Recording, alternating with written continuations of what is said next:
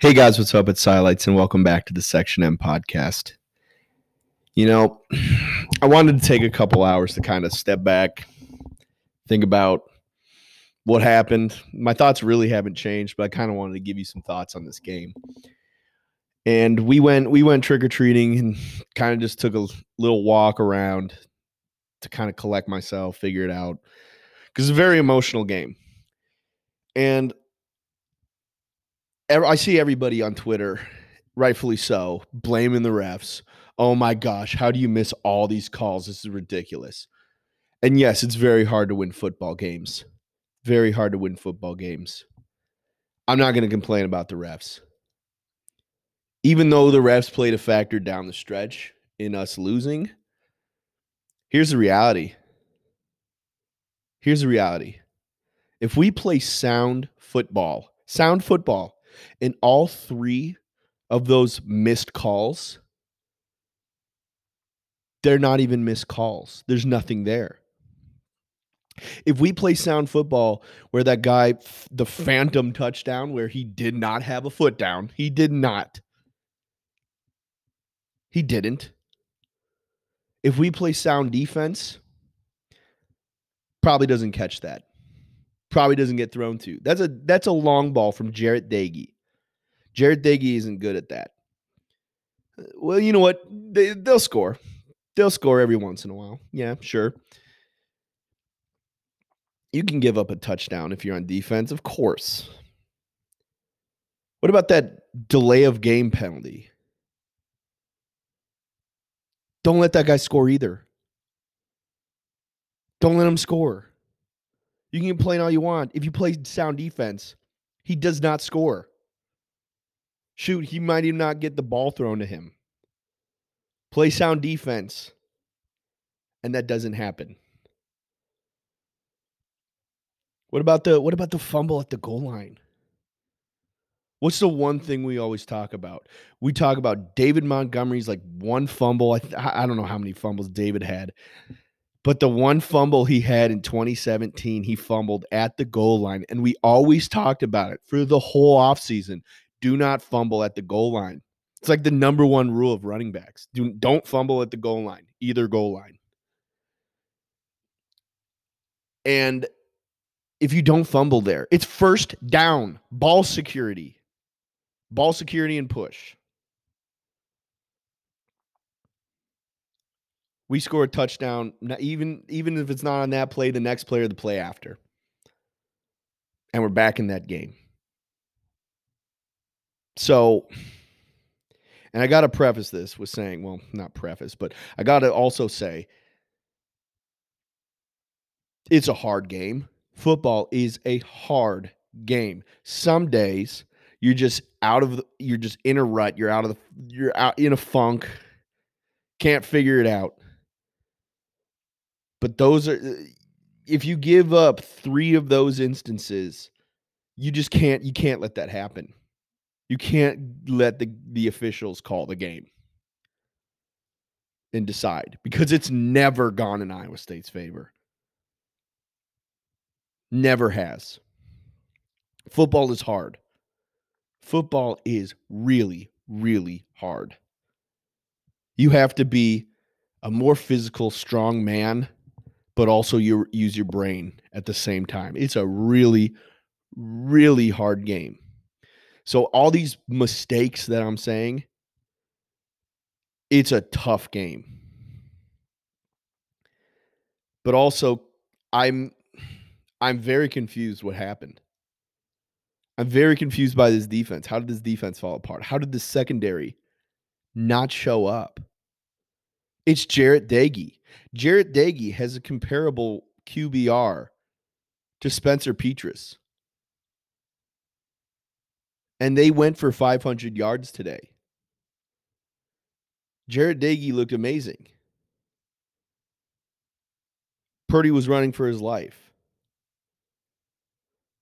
This is one of those games where you kind of throw away the tape. And the legacy of this team will be decided in the next four weeks. You come out and beat Texas. You clean up the other two teams. and you you give Oklahoma all they can bargain with. If you run the table, which I still believe that this team could, I still believe that they can put up a fight against Texas. They'll beat TCU and Texas Tech and Oklahoma. We'll see. But I still believe that it could happen.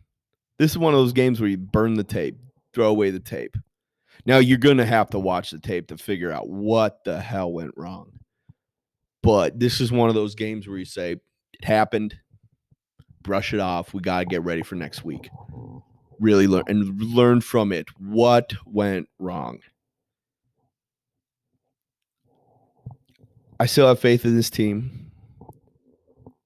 I'm still excited for the future of this team. I do not jump off the bandwagon. Absolutely not. This team is going places. A lot of our young guys played very well today. A lot of them. Beau Freyler was running around like crazy. He's going to be a star at Iowa State. Just trying to think, just trying to process this. This is our bad game. This is a bad this was one of our bad games. We had a bad game the second week of the season. We had a bad half the fourth game and this one was you showed up, maybe you thought you, you maybe you're riding high from that Oklahoma State win. You think that you could take on the world and it brought you back down to earth. Do I blame the officials for a lot of it? They, they needed to get those right. They needed to get those right. It's too critical of a game. It's way too critical of a game. But you don't want to leave it in the refs in the refs' hands to call the game. You do not. Do not leave guys open in the end zone. Absolutely not. I think we have some learning to do. But what I will say is that there is no better time right now to be a Cyclone fan than ever before. There's no time. It sucks right now. But there's a lot of good things that are coming in the future. Jarrod Hufford played a hell of a game. He's going to be the left tackle for the next 2 years. However, or shoot, he's a he's a redshirt freshman, isn't he? No, he's a sophomore. Well, he could be a freshman. He's Breece Hall's age. I, because of the COVID year, we need to shore up that line. We need to shore up that secondary. I love this team. I'm excited to go play Texas. We beat that team. We're rolling again. And I'm going to close out with this. Everybody's going, oh my gosh, we're not going to the conference championship game. Well, we've only been to one. Okay. We've been to one conference championship game in the history of our program. Maybe I'm missing something from way back when, but in the history of our program, in the history of the Big 12, in the histories of games that matter to us, we have not been to that game but for last year. Bo Schembechler, the famous coach, you'd probably say he's a Hall of Famer, guy at Michigan. He averaged nine and three. He averaged nine and three at Michigan. If we go eight and four, it's a successful season. Do you know how many teams around this country would kill for eight and four? Plenty. Plenty would kill for eight and four. Now we got to beat Texas, Texas Tech, and Texas Christian. But plenty of teams would kill to be eight and four right now. To have a shot at that.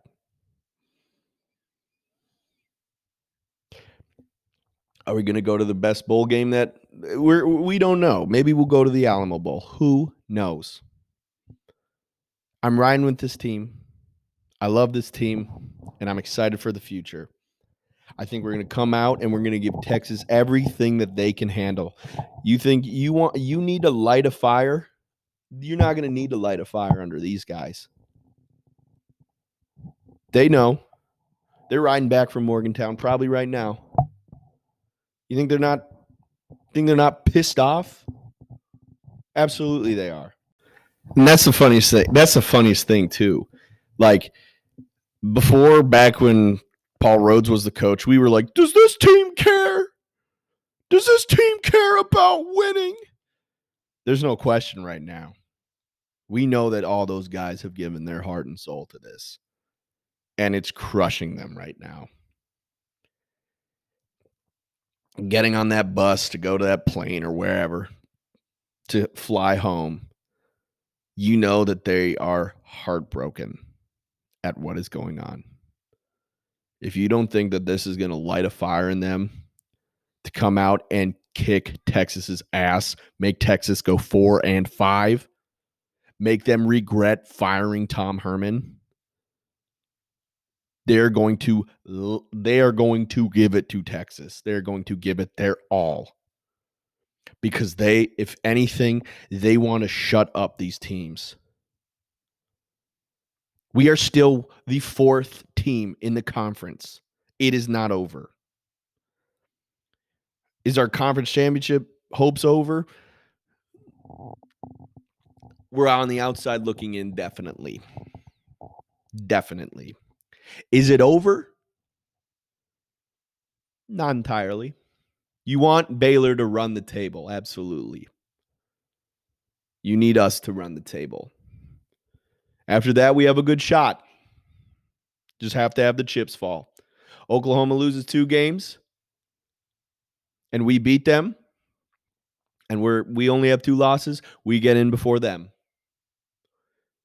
If Oklahoma State loses again, we get in before them. Oklahoma has to lose to Baylor, has to lose to us, and then beat Oklahoma State, and we are in if we win out and Baylor wins out. Wouldn't that be nice? It's still alive. We just need to win every game that we can.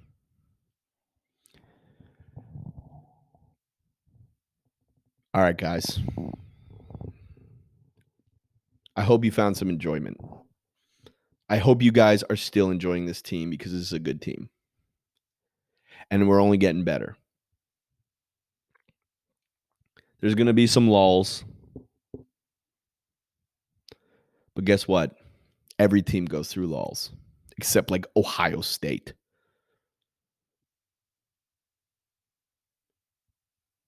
It's coming. All right, guys. I don't know what else to say. We'll see you guys later. Go Cyclones.